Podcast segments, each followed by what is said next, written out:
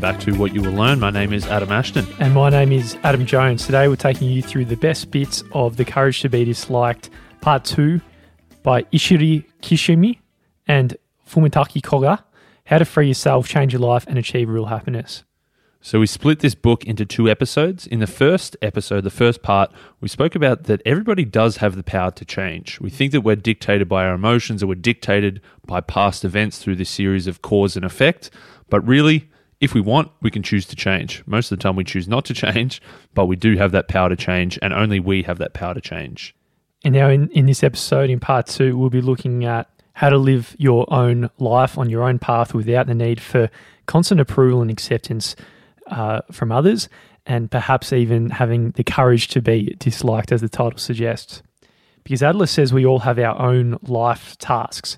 And if you think about it, as we grow up from that baby we mentioned in the first episode, where you're just exerting power on everyone, at some stage, you hit an age where you need to become self reliant because you can't just depend on your parents forever, a bit like Joel. So you need to have the self reliance mentally, to have the power to think for yourself, and also socially to be able to engage with work with other people. So while we need to be able to work socially and live socially with other people and live in harmony with society more broadly, we don't need to be recognized by other people. It's obviously nice to be recognized by other people, but we don't need to be recognized by other people. So imagine every day at the end of the workday, when everyone's packing up and going home, you go around the workplace and start picking up any of the litter, whether that was the uh, the chalky wrappers, the apple cores, or the the bit of paper, the scrap paper that's no longer necessary. You go around, pick everything up, chuck it in the bin, and clean up the office at the end of the day. Now, the thing is, no one really seems to notice. No one gives you appreciation for what you do. No one gives you a pat on the back. No one says, thanks, mate. Uh, are you going to keep doing that task? You probably, well, I know I wouldn't. you do it if you're going to get a pat in the back from the boss, but if no one's there, you're probably going to stop. But this is the danger of recognition. It's that a lot of us, we seek recognition from others, and really this is the, the thing driving all of our actions. Yeah, so getting recognition from others is is not a bad thing. It's obviously nice to be recognized or praised, but the need for recognition is a bad thing. If we're only doing something because we think somebody else is going to appreciate it, then we're not going to do it, obviously, if nobody else appreciates it. So rather than doing something because we wanted to do it, we're doing something that is outside of our control. We're doing something in the hope that somebody is going to say, Good job, mate, really appreciate that. So if you're living your life all the time just to fulfill the expectations of others and only doing things when other people are watching and just to please them, you got to question yourself. If you're not living your life for yourself, then who is going to live it for you?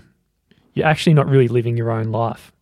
Our old mate, big old Adler, who we've been talking about his psychology in part one and now in part two, he says that the really the culture is really driving us more towards the systems of reward and punishment of the, the carrot and the stick. We think uh, both in the, the, schooling system and also in more, the more traditional workplace, we think that, oh, well, if no one's going to praise me, I'm not going to bother taking this appropriate action.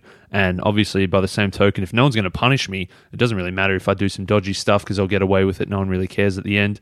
If we're living only due to the rewards and punishments around us, we're going to act against what we should be doing.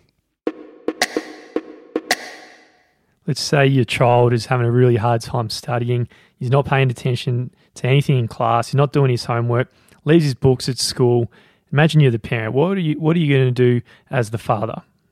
For a lot of people, the answer, of course, is to go out there and do everything you can to help him out. It might mean hiring tutors, making him go to the study centre on the weekends, even if you have to drag him kicking and screaming out of the room, because this is the parent's duty this probably happens to a lot of people as kids. The parents really trying their best to uh, make the kids successful and forcing them in, in different ways to, to get there.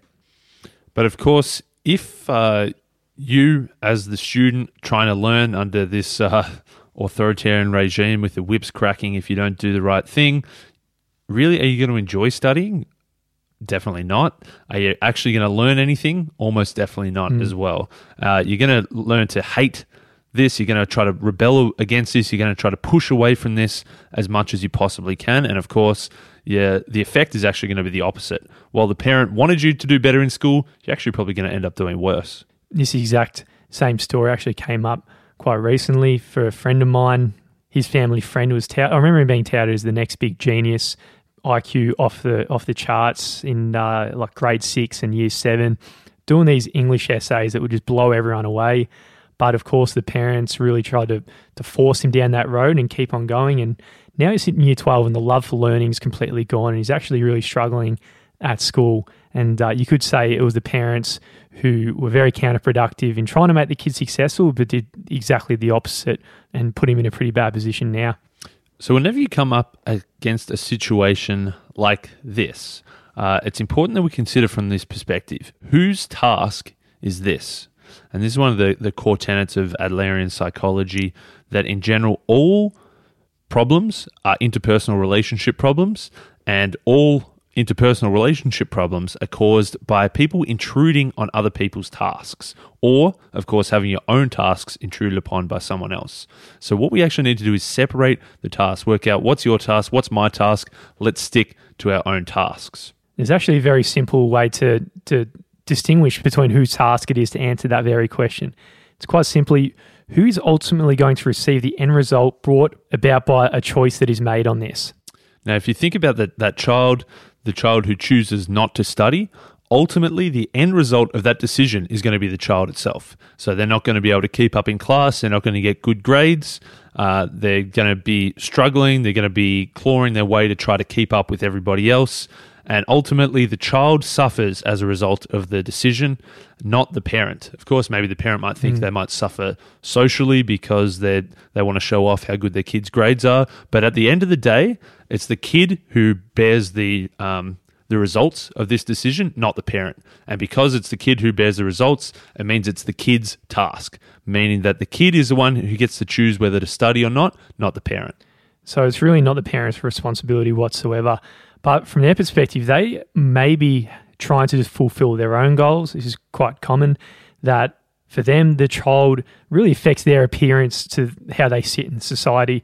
And because of this, they need this desire for control. So the kid is molded in a certain way to make the parents look a bit better. But when they're doing that, obviously they're meddling with the kids' tasks. Exactly. That's when the you, you creep into the territory of the obviously the, the parent hiring the tutors and the, the music lessons, the piano lessons, the violin lessons, the dancing lessons, the soccer practice, the basketball practice, Spanish the cricket practice. Three. yeah, that's it. I and used then, to think I was going to be one of those parents who's making a bloody running the show. Yeah. But of course, so that's the parent trying to uh, insert themselves and assert their dominance over the child when really that's the child's task. It's up to the child if they want to learn music. It's up to the child if they want to, um, you know, play sports. The parent probably thinks, oh, look, it's for your own good. You might hate it right now, but if I push you into doing these things, eventually you're going to enjoy it. You're going to look back and think, well, that was a good decision in the end. But really, that doesn't work out because mm. all it is is the kid thinks, oh my goodness, you're just you're you're encroaching on my tasks. The kid's just going to get pissed off and rebel. Absolutely. So, as a parent in this situation, or if you're just try and help anyone in general, yes, you can obviously give all the assistance you can. Just support him in any way you can, but it's a real fine line between that and encroaching on the task. There's that old metaphor. You can get your horse from the stable, you can lead it all the way to water. Obviously, the water is going to help the horse live and thrive. But once it gets there, it's not up to you to just grab the horse's head, wrestle it down, and just it'd be pretty tough task in itself to get it down into the water. But you can't force the, the horse to drink when it's there. Exactly. So you can lead the horse to water, but you can't make it drink. The same goes here. You can make it as easy as possible and offer as much assistance as you possibly can to help your child study or to, to chauffeur your kid around from their, their music lesson to their soccer practice. But you can't be the one that's forcing them to do all these things. You can grease the wheels, you can make it easy, you can provide assistance, but you can't encroach on their task. So the important thing here from the parent or in a more broader context, the person just helping someone, the child needs to feel he can consult frankly with his parents uh, when he's experiencing a dilemma, and then that invites the parents in. So if there's enough trust built between in their relationship, then the child will feel comfortable and say, "Hey, mom, hey, dad, I'm actually struggling with this," and then from there you can actually come in and support. So obviously, this is just one very small example of uh, you want your child to study harder and you try to force them into it. But of course, this same lens can be applied to all different things in life. So if you really look at most of your relationship strains, it probably does boil down to the fact that someone's crossing over with tasks. Either you're stepping on their task or they're stepping on your task. Uh, if you think about if you're you've got a, a micromanager of a boss, the boss is trying to dictate exactly what you do at all times of the day to make sure you get your reports done and make sure that the clients are happy, you're going to get pretty ticked off because you think that that's your task to run all that. And the boss thinks, well, I'm going to try to make sure that you do what's in your best interest and what's in my best interest. And of course, by the boss crossing over into your tasks, you're going to be pretty pissed off at that boss. Hmm. I think this is very common when you're reading books and the first whole bunch of books you read, you're just absolutely blown away by what you might come across. But then, of course, when you go to someone else and you try and tell them uh, about all the awesome stuff you've learned and how it might help them, and you give them the book and you encroach on them, I think we've both experienced this. When you actually try and encroach on them to that extent, you're going to absolutely turn them off reading the book. You're almost better off just, hey, here's a book I bought for you, see what you think, kind of thing. Because at the end of the day, you can provide all the support you need, but it's really on them to make the change that they need in their life, and there's no way you can force it upon them. Let's imagine another scenario.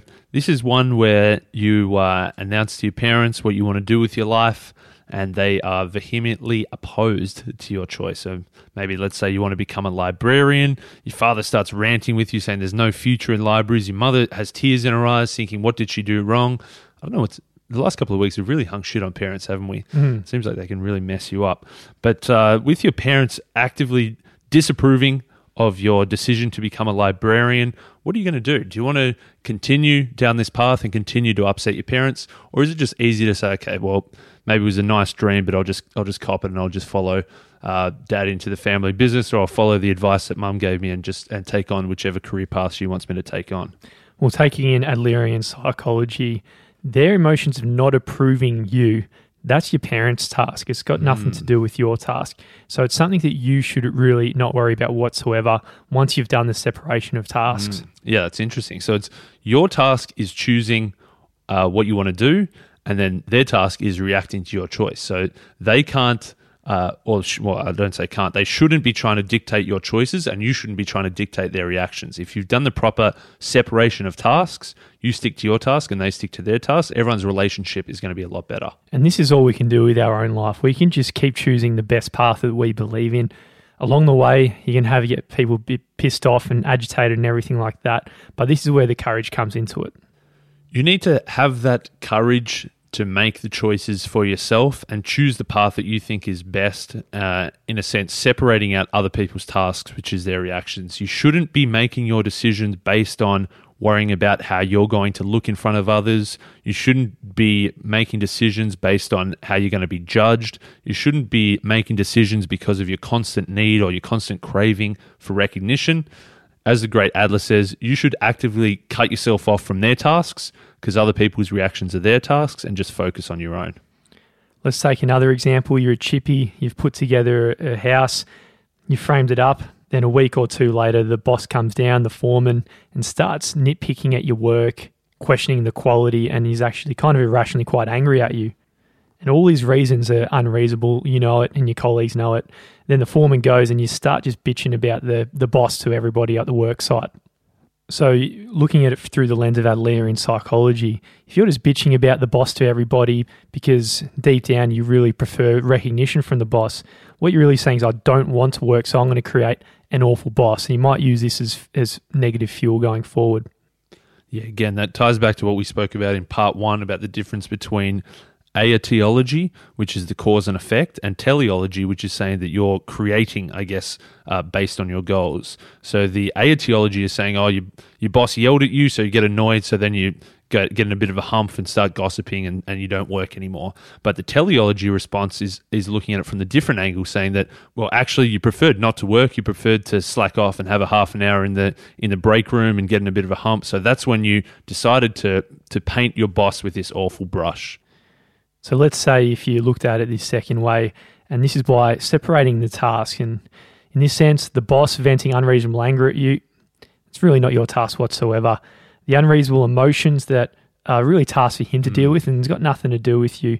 So there's no need to either get cozy with him or yield to him or bow down or anything because you should be thinking what I should do is face my own tasks in my own life without lying. So we all suffer in interpersonal relationships, and at the end of the day, it really boils down to the fact that somebody has crept over onto somebody else's task, whether that's a parent, a sibling, a friend, or your workplace relationships. The only way to solve these problems is to first ask whose task is this? So, who is going to get the benefit of this action or this decision?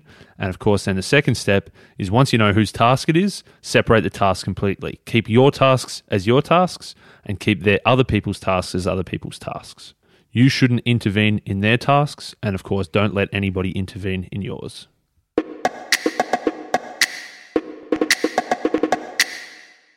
Think this is all sounding a bit tough, and perhaps it's just easier to live in a way that's just satisfying other people's expectations. For example, just running along the tracks that your parents laid out and fulfilling their expectations because it's easier, you're off the hook, and now they're in charge of how things play out and not you. Yeah, whenever you come up against the the big wall, the big fork in the road, thinking, you know, how should I live or what should I do next? You've really got two choices. One choice is just to follow the tracks that have been laid out for you and being reliant on other people, trusting that they know what you should be doing. The other path is to make that decision for yourself. Uh, and of course, that one's going to be a lot more difficult because if you don't know where you're going, uh, you think you know where you're going, you're to, and you're going to have a crack at making your way there. Of course, from time to time, you're bound to get lost.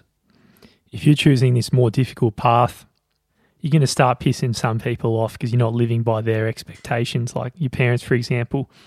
And you might think that you want to go through life not being disliked by anyone, but let's just question this whether it's better to live life being disliked or liked by everyone.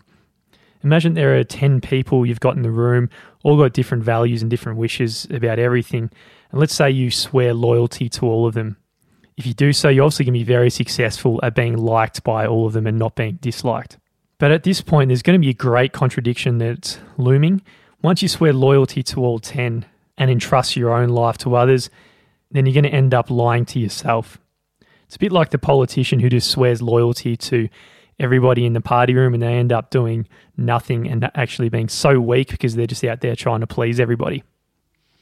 So you might think that it's a very egocentric thing to do to separate your tasks and just stick to doing only your tasks. You might think that it's very egocentric because you're then uh, you're pissing other people off. You're not doing what they want you to do, and so you're going to be disliked by them at some point. But he says that actually intervening in other people's tasks by you trying to control other people's reactions by doing things to please them, that's actually the most egocentric thing to do. By you thinking that you can control other people, that's actually the very egotistical thing to think. Let's take a stone, for example. It's pretty powerless but once it begins rolling down the hill, nature puts gravity and inertia into it and it starts getting a lot of speed up and power. We're not necessarily just like stones, but we are capable of resisting this inclination and the gravity. We can stop the tumbling ourselves and actually begin to climb uphill. But with the desire for recognition, we really round our unique edges that we've got as people, and we've just got the gravity that takes us all the way down the hill. And when we're ending up as a round ball, there's no real I that actually can be. So, being disliked by others is going to be slightly uncomfortable. Nobody wants to be disliked. But what Adler says is the only way to actually achieve happiness and freedom is by being disliked. You're not going out there with the intention of being disliked, but by going out there and acting freely of your own volition, it's going to be a side effect that, of course, you're going to be disliked by some people some of the time. So this is just the natural cost of exercising your own freedom. And some people aren't just going to like it. But when you gain the courage, your interpersonal relationships are going to change into a thing of lightness because you're living in freedom and with the courage to be disliked.